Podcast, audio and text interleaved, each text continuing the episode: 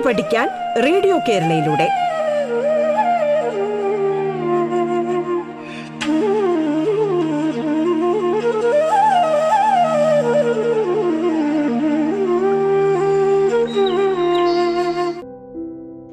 നമസ്കാരം. പാഠത്തിന്റെ ഇന്നത്തെ അധ്യായത്തിൽ ഞാൻ നിങ്ങളോടൊപ്പം ഭാവന ആർ കൊല്ലം ജില്ലയിൽ മയിലോട് ക്ഷേത്രപ്രവേശന സ്മാരക വൊക്കേഷണൽ ഹയർ സെക്കൻഡറി സ്കൂളിലെ ഫിസിക്കൽ സയൻസ് വിഭാഗം അധ്യാപിക. ഇന്ന് നമ്മൾ ഒൻപതാം ക്ലാസ്സിലെ ഊർജതന്ത്രം വിഷയത്തിലെ പ്രവൃത്തി ഊർജം പവർ വർക്ക് എനർജി പവർ എന്ന പാഠത്തിൽ കഴിഞ്ഞ ക്ലാസ്സിൽ പഠിച്ചതിന്റെ തുടർച്ചയാണ് പഠിക്കുന്നത്. വിവിധ ഊർജ രൂപങ്ങളിൽ സ്ഥിതികോർജം ഗതികോർജം ഇവയെക്കുറിച്ചാണല്ലോ നമ്മൾ പഠിച്ചുകൊണ്ടിരിക്കുന്നത്. ചലിക്കുന്ന വസ്തുക്കൾക്ക് ഗതികോർജം ഉണ്ടെന്നും ഒരു വസ്തുവിന്റെ ഗതികോർജം കണക്കാക്കാനായി കെ സമം രണ്ടിലൊന്ന് എം വി സ്ക്വയർ എന്ന ഇക്വേഷനാണ് ഉപയോഗിക്കുന്നതെന്നും നമ്മൾ കഴിഞ്ഞ ക്ലാസ്സുകളിൽ പറഞ്ഞിരുന്നു.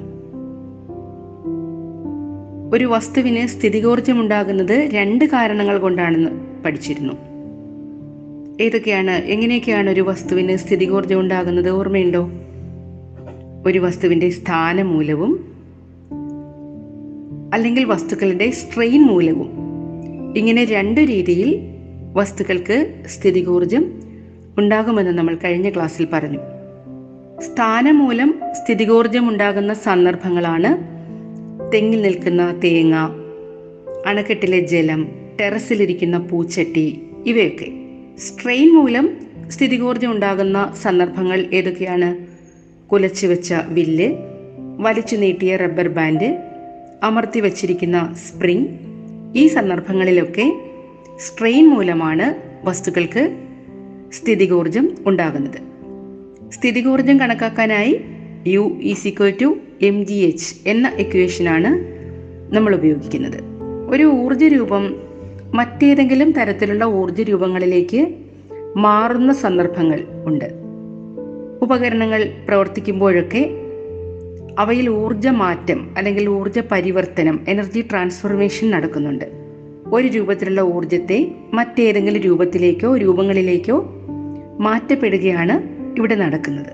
ഇങ്ങനെ ഒരു രൂപത്തിലുള്ള ഊർജം മറ്റൊരു രൂപത്തിലേക്ക് മാറുമ്പോൾ എന്താണ് സംഭവിക്കുന്നതെന്ന് നോക്കാം. അതിനായി പാഠപുസ്തകത്തിലെ ചിത്രം അഞ്ച് ദശാംശം ഒന്ന് ഒന്ന് ശ്രദ്ധിക്കൂ. എന്താണ് ചിത്രത്തിൽ കാണുന്നത്? ഒരു പൂച്ചെട്ടി സൺഷെയ്ഡിന് മുകളിൽ നിന്നും താഴേക്ക് പതിക്കുന്നത് കാണാം അല്ലേ? ഈ പൂച്ചെട്ടി സൺഷെയ്ഡിന് മുകളിലായിരിക്കുമ്പോൾ അതിന് ഏത് രൂപത്തിലുള്ള ഊർജമാണ് ഉള്ളത്? ഓർത്തു നോക്കൂ. ഉയരത്തിലിരിക്കുന്ന വസ്തുവിന് സ്ഥിതികോർജമുണ്ട് അല്ലേ? അപ്പോൾ ഇവിടെ പൂച്ചട്ടി ഉയരത്തിലാണ് സ്ഥിതി ചെയ്യുന്നത്. അതിനാൽ അതിന് സ്ഥിതികോർജം ഉണ്ടായിരിക്കും. അപ്പോൾ ഉയരത്തിലായിരിക്കുമ്പോൾ പൂച്ചട്ടിക്ക് സ്ഥിതികോർജം ഉണ്ട്. ഇനി അത് താഴേക്ക് പതിച്ചുകൊണ്ടിരിക്കുമ്പോൾ താഴേക്ക് പതിക്കുന്ന അവസ്ഥയിൽ അതിൽ ഏതൊക്കെ ഊർജ രൂപങ്ങൾ അടങ്ങിയിട്ടുണ്ടെന്ന് പറയാമോ? സ്ഥിതികോർജവും ഗതികോർജവും ഉണ്ടായിരിക്കില്ലേ? എന്താണ് കാരണം? പൂച്ചട്ടി തറയിൽ നിന്ന് അല്പം ഉയരത്തിലാണ്. അപ്പോൾ സ്ഥിതികോർജം ഉണ്ടായിരിക്കും. മാത്രമല്ല പൂച്ചട്ടി ചലിക്കുകയാണ് അല്ലേ? താഴേക്ക് വീഴുകയാണ്. താഴേക്ക് വീഴുന്ന വസ്തുക്കൾക്ക് ഗതികോർജമുണ്ട് അപ്പോൾ താഴേക്ക് പതിച്ചുകൊണ്ടിരിക്കുന്ന അവസ്ഥയിൽ പൂച്ചട്ടിക്ക് സ്ഥിതികോർജവും ഗതികോർജവും ഉണ്ടായിരിക്കും. ഇനി പൂച്ചട്ടി താഴേക്ക് വീഴുമ്പോൾ അതിന്റെ സ്ഥിതികോർജം കൂടുകയാണോ അതോ കുറയുകയാണോ? താഴേക്ക് വീഴുന്തോറും പൂച്ചട്ടിക്ക് തറയിൽ നിന്നുള്ള ഉയരം കുറഞ്ഞു വരികയാണ്. അപ്പോൾ അതിന്റെ സ്ഥിതികോർജം കുറഞ്ഞു വരും. അല്ലെ? ഉയരം കുറയും തോറും സ്ഥിതികോർജം കുറയും. അപ്പോൾ ഗതികോർജത്തിന് എന്ത് മാറ്റം ഉണ്ടാകും? ഗതികോർജം കൂടുമോ കുറയുമോ? നമുക്കറിയാം.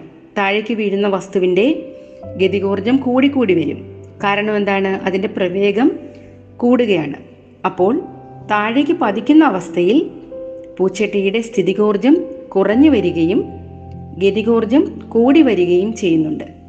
ഇനി പൂച്ചട്ടി തറയിൽ പതിക്കുന്നതിന് തൊട്ട് മുമ്പ് വരെ അതിൽ നടക്കുന്ന ഊർജ പരിവർത്തനം എന്താണ്? എന്തായിരിക്കും ഊർജമാറ്റം? അവിടെ സ്ഥിതികോർജം ഗതികോർജമായി മാറ്റപ്പെട്ടുകൊണ്ടിരിക്കുകയാണ്. അല്ലേ?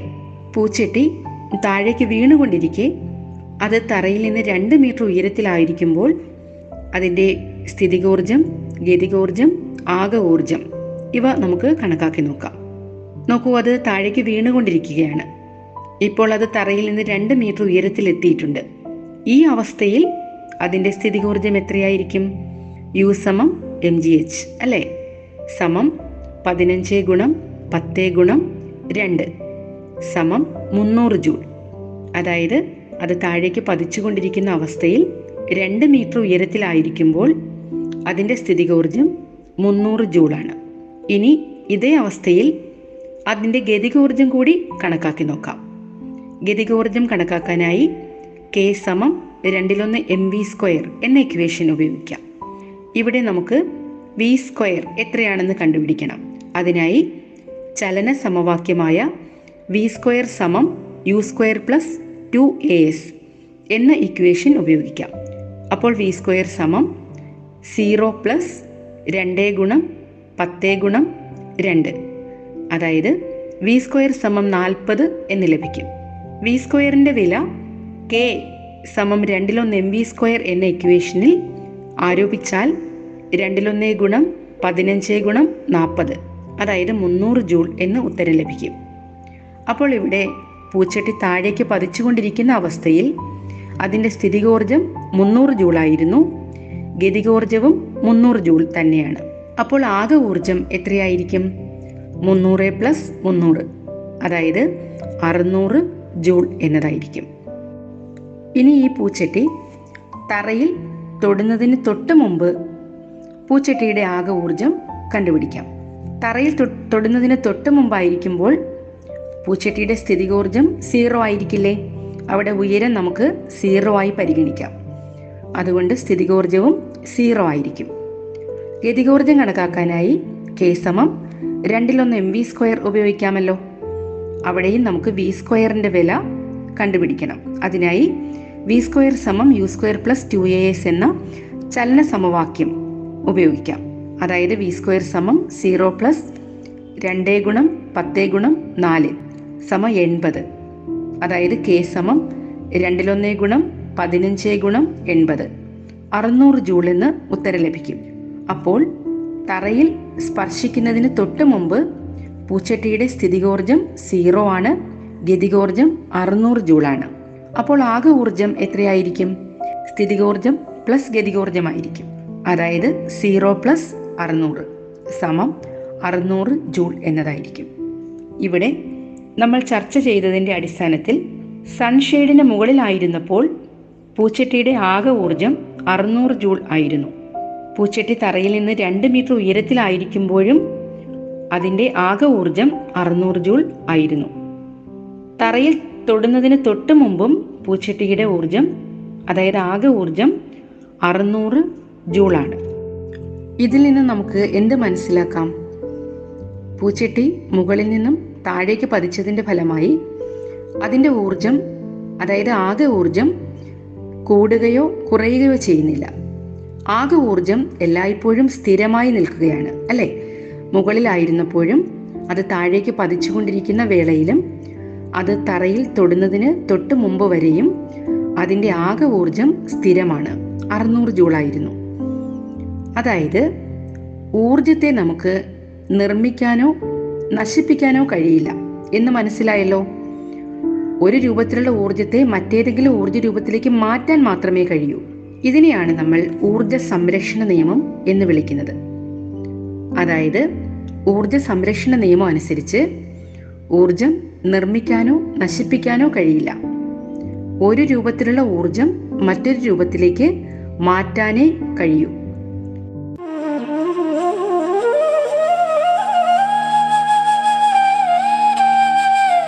പാഠം കേട്ടു പഠിക്കാൻ റേഡിയോ കേരളയിലൂടെ. പാഠത്തിൽ ഇനി ഇടവേള.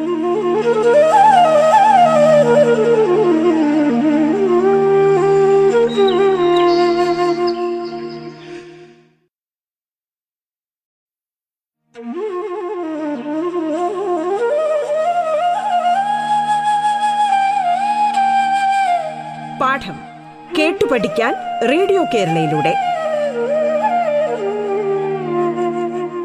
തുടർന്ന് കേൾക്കാം പാഠം.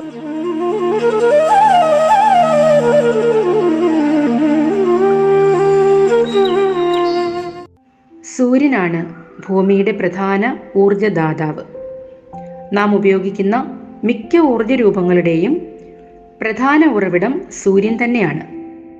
സൂര്യന്റെ ഊർജം പല വിധത്തിൽ നമ്മൾ പ്രയോജനപ്പെടുത്തുന്നുണ്ട്. പാഠപുസ്തകത്തിലെ ചിത്രം അഞ്ച് ദശാംശം ഒന്ന് രണ്ട് നോക്കൂ. സൂര്യനിൽ നിന്നും വരുന്ന ഇൻഫ്രാറെഡ് വികിരണങ്ങൾ അഥവാ താപവികിരണങ്ങൾ ഹീറ്റ് റേഡിയേഷൻസ് ഇവയാണ് മഴയ്ക്കും കാറ്റിനും ഒക്കെ കാരണമായി മാറുന്നത്. മഴ പെയ്യുമ്പോഴുണ്ടാകുന്ന ജലം റിസർവോയറുകളിൽ സംഭരിക്കപ്പെടുകയും ആ ജലശക്തി ഉപയോഗിച്ച് ടർബൈൻ കറക്കി ജനറേറ്ററിനെ പ്രവർത്തിപ്പിച്ചാണ് വൈദ്യുതോർജം ഉൽപ്പാദിപ്പിക്കുന്നത്. അതുപോലെ തന്നെ കാറ്റ് തിരമാല സമുദ്രതാപം ഇവയെല്ലാം ഉണ്ടാകുന്നത് സൂര്യതാപം അല്ലെങ്കിൽ ഇൻഫ്രാറെഡ് റേഡിയേഷൻസ് മൂലമാണ്. കാറ്റിന്റെ ഗതികോർജമാണല്ലോ വിൻഡ് മില്ലിൽ പ്രയോജനപ്പെടുത്തിയിരിക്കുന്നത്. മനുഷ്യരും ജന്തുക്കളും അവർക്കൊക്കെ ഊർജം എവിടെ നിന്നാണ് ലഭിക്കുന്നത്? നാം കഴിക്കുന്ന ആഹാര സാധനങ്ങളിൽ നിന്നാണ് അല്ലേ? സസ്യങ്ങൾ സൂര്യന്റെ പ്രകാശകിരണങ്ങളെ ഉപയോഗിച്ച് പ്രകാശ സംശ്ലേഷണം എന്ന പ്രക്രിയയിലൂടെ സൗരോർജം ആഹാര രൂപത്തിൽ ശേഖരിക്കുന്നു. ഇതാണ് ജന്തുക്കളും സസ്യങ്ങളും ആഹാരമാക്കുന്നത്. നോക്കൂ വാഹനങ്ങൾക്ക് മറ്റും എവിടെ നിന്നാണ് ഊർജം ലഭിക്കുന്നത്? വാഹനങ്ങളിൽ നിറയ്ക്കുന്ന പെട്രോൾ ഡീസൽ മുതലായ ഇന്ധനങ്ങളിൽ നിന്നാണ് അവയ്ക്ക് ഊർജം ലഭിക്കുന്നത് അല്ലേ? ഇത്തരം ഇന്ധനങ്ങൾക്ക് പറയുന്ന പേരെന്താണ്? ഫോസിൽ ഇന്ധനങ്ങൾ എന്നല്ലേ? എങ്ങനെയാണ് ഈ ഫോസിൽ ഇന്ധനങ്ങൾ ഉണ്ടായിട്ടുള്ളത്?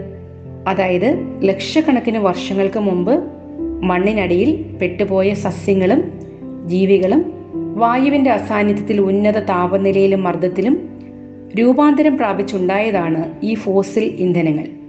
കൽക്കരിയും പെട്രോളിയവും പ്രകൃതിവാതകവുമൊക്കെ ഫോസിൽ ഇന്ധനങ്ങളാണ്. അപ്പോൾ ഇത്തരം ഫോസിൽ ഇന്ധനങ്ങൾ അവയ്ക്ക് എവിടെ നിന്നാണ് ഊർജം ലഭിച്ചിട്ടുള്ളത്?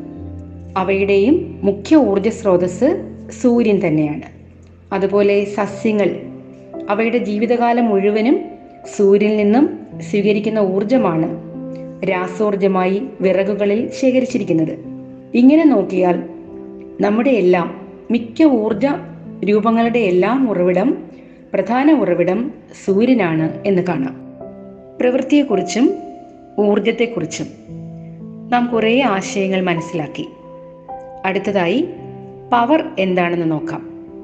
അതിനായി പാഠപുസ്തകത്തിലെ പട്ടിക അഞ്ച് ദശാംശം നാല് നോക്കാം.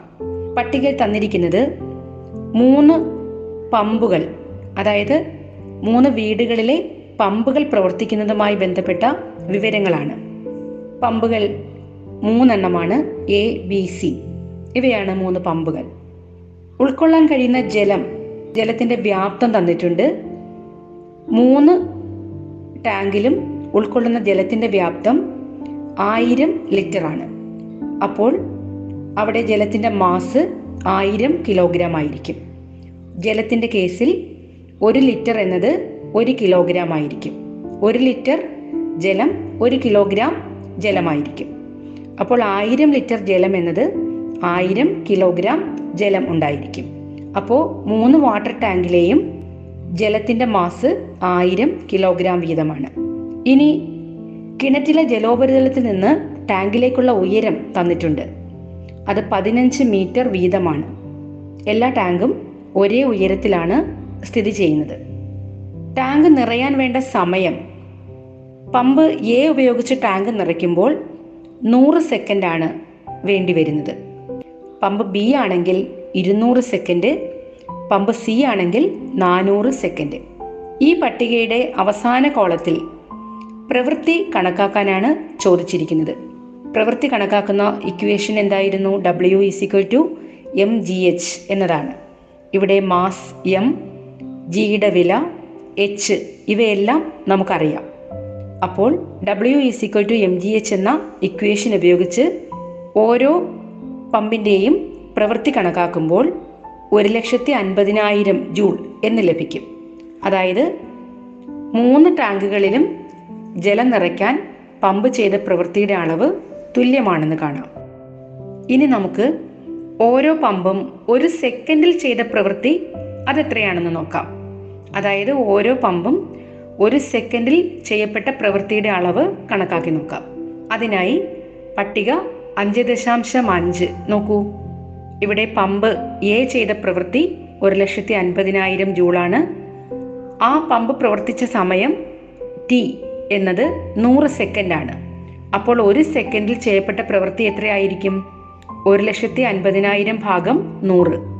അതായത് ആയിരത്തി അഞ്ഞൂറ് ജൂൾ പെർ സെക്കൻഡാണ് ഒന്നാമത്തെ പമ്പ് ഒരു സെക്കൻഡിൽ ചെയ്യപ്പെട്ട പ്രവൃത്തിയുടെ അളവ്. അതുപോലെ പമ്പ് ബിയും സിയും ഒരു സെക്കൻഡിൽ ചെയ്യപ്പെട്ട പ്രവൃത്തിയുടെ അളവ് കണക്കാക്കുമ്പോൾ പമ്പ് ബിക്ക് എഴുന്നൂറ്റമ്പത് ജൂൾ പെർ സെക്കൻഡും പമ്പ് സിക്ക് മുന്നൂറ്റി എഴുപത്തി അഞ്ച് ജൂൾ പെർ സെക്കൻഡും ലഭിക്കും. ഓരോ പമ്പും ഒരു സെക്കൻഡിൽ ചെയ്ത പ്രവൃത്തിയുടെ അളവ് നമുക്ക് ലഭിച്ചു കഴിഞ്ഞു.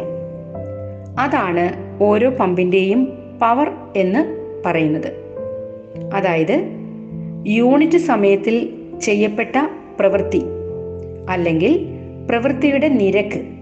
അതാണ് പവർ എന്ന പേരിൽ അറിയപ്പെടുന്നത്. അപ്പോൾ ഒരു ഉപകരണത്തിന്റെ പവർ എന്നത് കൊണ്ട് അർത്ഥമാക്കുന്നത് എന്താണ്? പ്രവൃത്തിയുടെ നിരക്കാണ് പവർ അല്ലെങ്കിൽ യൂണിറ്റ് സമയത്തിൽ ചെയ്യപ്പെട്ട പ്രവൃത്തിയുടെ അളവാണ് പവർ അപ്പോൾ പവർ നമുക്ക് എങ്ങനെ കണക്കാക്കാൻ സാധിക്കും? പ്രവൃത്തി ഭാഗം സമയം. അതായത് പി സമം ഡബ്ല്യു ഭാഗം ടി അടുത്തതായി പവറിന്റെ യൂണിറ്റ് എന്താണെന്ന് നോക്കാം. പ്രവൃത്തിയുടെ യൂണിറ്റ് ഭാഗം സമയത്തിന്റെ യൂണിറ്റ്. അതായിരിക്കുമല്ലോ പവറിന്റെ യൂണിറ്റ്. പ്രവൃത്തിയുടെ യൂണിറ്റ് ജൂളാണ്. സമയത്തിന്റെ യൂണിറ്റ് സെക്കൻഡാണ്. അപ്പോൾ പവറിന്റെ യൂണിറ്റ് എന്നത് joule per second. Joule per സെക്കൻഡിനെ watt എന്നും പറയുന്നുണ്ട്. ഒരു കിലോ വാട്ട് എന്നത് ആയിരം വാട്ടാണ്. അതുപോലെ ഒരു എച്ച് പി അഥവാ ഒരു ഹോഴ്സ് പവർ എന്നത് എഴുന്നൂറ്റി നാൽപ്പത്തി ആറ് വാട്ടിന് തുല്യമാണ്. അടുത്തതായി പവർ കണക്കാക്കാനായി നമുക്ക് ഒരു ഗണിത പ്രശ്നം നോക്കാം. ചോദ്യം ശ്രദ്ധിച്ചു കേൾക്കൂ. എഴുപത് കിലോഗ്രാം മാസുള്ള ഒരാൾ മുപ്പത് മീറ്റർ ഉയരമുള്ള ഒരു കുന്നിൻ മുകളിൽ അഞ്ച് മിനിറ്റ് കൊണ്ട് കയറുന്നുവെങ്കിൽ അയാളുടെ പവർ എത്രയായിരിക്കും? അതായത് എഴുപത് കിലോഗ്രാം മാസുള്ള ഒരാൾ മുപ്പത് മീറ്റർ ഉയരമുള്ള ഒരു കുന്നിൻ മുകളിൽ അഞ്ച് മിനിറ്റ് കൊണ്ട് കയറുന്നുവെങ്കിൽ അയാളുടെ പവർ എത്രയായിരിക്കും? പവർ കണക്കാക്കാനുള്ള ഇക്വേഷൻ നമ്മൾ നേരത്തെ പഠിച്ചു. പി സമം ഡബ്ല്യു ബൈ ടി ഇവിടെ ഡബ്ല്യു സമം എം ജി എച്ച് ആണ്. അപ്പോൾ പി സമം ഡബ്ല്യു ബൈ ടി സമം M G H by T ഇവിടെ എം എന്നത് എഴുപത് കിലോഗ്രാം ആണ്. ജിയുടെ വില പത്താണ്. ഉയരം എച്ച് മുപ്പത് മീറ്റർ ആണ്. സമയം ടി എന്നത് അഞ്ച് മിനിറ്റ് ആണ്. അഞ്ച് മിനിറ്റ് എന്നത് അഞ്ച് ഗുണം അറുപത് സെക്കൻഡ് ആണല്ലോ. അപ്പോൾ പവർ പി സമം ഡബ്ല്യു ബൈ ടി സമം എം ജി എച്ച് ഭാഗം ടി സമം എഴുപത് ഗുണം പത്ത് ഗുണം മുപ്പത് ഭാഗം അഞ്ച് ഗുണം അറുപത്. അപ്പോൾ എഴുപത് വാട്ട് എന്ന് ഉത്തരം ലഭിക്കും. അതായത് അയാളുടെ പവർ എഴുപത് വാട്ടാണ് അല്ലെങ്കിൽ എഴുപത് ജൂൾ പെർ സെക്കൻഡ് ആണ്. മറ്റൊരു ഗണിത പ്രശ്നം നോക്കാം. അൻപത് കിലോഗ്രാം മാസുള്ള ഒരാൾ പതിനഞ്ച് സെന്റിമീറ്റർ വീതം ഉയരമുള്ള ഇരുപത് കോണിപ്പടികൾ കയറാൻ അറുപത് സെക്കൻഡ് സമയം എടുക്കുന്നു. എങ്കിൽ അയാളുടെ പവർ എത്രയായിരിക്കും? ഒരിക്കൽ കൂടി ചോദ്യം ആവർത്തിക്കാം. അൻപത് കിലോഗ്രാം മാസുള്ള ഒരാൾ പതിനഞ്ച് സെന്റിമീറ്റർ വീതം ഉയരമുള്ള ഇരുപത് കോണിപ്പടികൾ കയറാൻ അറുപത് സെക്കൻഡ് സമയം എടുക്കുന്നുവെങ്കിൽ അയാളുടെ പവർ കണക്കാക്കുക. ഇവിടെ വ്യക്തിയുടെ മാസ് അൻപത് കിലോഗ്രാം ആണ് എച്ച് എന്നത് പതിനഞ്ച് സെന്റിമീറ്റർ വീതം ഉയരമുള്ള ഇരുപത് കോണിപ്പടികളാണ്. അപ്പോൾ അവിടെ എച്ച് എന്നത് പതിനഞ്ച് ഗുണം ഇരുപത് സെന്റിമീറ്റർ ആയിരിക്കും. അതായത് മുന്നൂറ് സെന്റിമീറ്റർ. മുന്നൂറ് സെന്റിമീറ്ററിനെ മീറ്റർ ആക്കുമ്പോൾ മൂന്ന് മീറ്റർ എന്ന് ലഭിക്കും. പി സമം ഡബ്ല്യു ബൈ ടി സമം എം ജി എച്ച് ഭാഗം ടി സമം അൻപത് ഗുണം പത്ത് ഗുണം മൂന്ന് ഭാഗം അറുപത്. അപ്പോൾ ഇരുപത്തഞ്ച് വാട്ട് എന്ന് ഉത്തരം ലഭിക്കും. ഒരു ഹോഴ്സ് പവർ അല്ലെങ്കിൽ ഒരു എച്ച് പി എന്നത് എഴുന്നൂറ്റി നാൽപ്പത്തി ആറ് വാട്ട് ആണെന്ന് പറഞ്ഞുവല്ലോ. എന്താണ് ഹോഴ്സ് പവർ അല്ലെങ്കിൽ കുതിരശക്തി അറിയാമോ? പണ്ട് കാലത്ത് വണ്ടി വലിക്കാനും മറ്റ് പല ആവശ്യങ്ങൾക്കും കുതിരകളെയാണ് ഉപയോഗിച്ചിരുന്നത്. ഒരു കുതിരയുടെ പവറിനെയാണ് ഒരു കുതിരശക്തി അല്ലെങ്കിൽ ഒരു ഹോഴ്സ് പവർ അല്ലെങ്കിൽ ഒരു എച്ച് പി എന്ന് വിശേഷിപ്പിക്കുന്നത്. ഇത് ഏകദേശം എഴുന്നൂറ്റി നാൽപ്പത്തി ആറ് വാട്ടിന് തുല്യമാണ്. പ്രവൃത്തി ഊർജം പവർ. ഇവയെക്കുറിച്ചെല്ലാം കുറേ ആശയങ്ങൾ നിങ്ങൾ മനസ്സിലാക്കി. നമ്മുടെ നിത്യജീവിതത്തിൽ ഏറെ പ്രയോജനപ്പെടുത്തുന്ന ഒരു ഊർജ രൂപമാണ് വൈദ്യുതോർജം വൈദ്യുതോർജത്തിന്റെ അളവ് കണക്കാക്കുന്നതിന് മറ്റ് സമവാക്യങ്ങൾ ഉപയോഗിക്കുന്നുണ്ട്. അതിനെക്കുറിച്ച് കൂടുതലായി നിങ്ങൾ ഉയർന്ന ക്ലാസ്സുകളിൽ പഠിക്കും.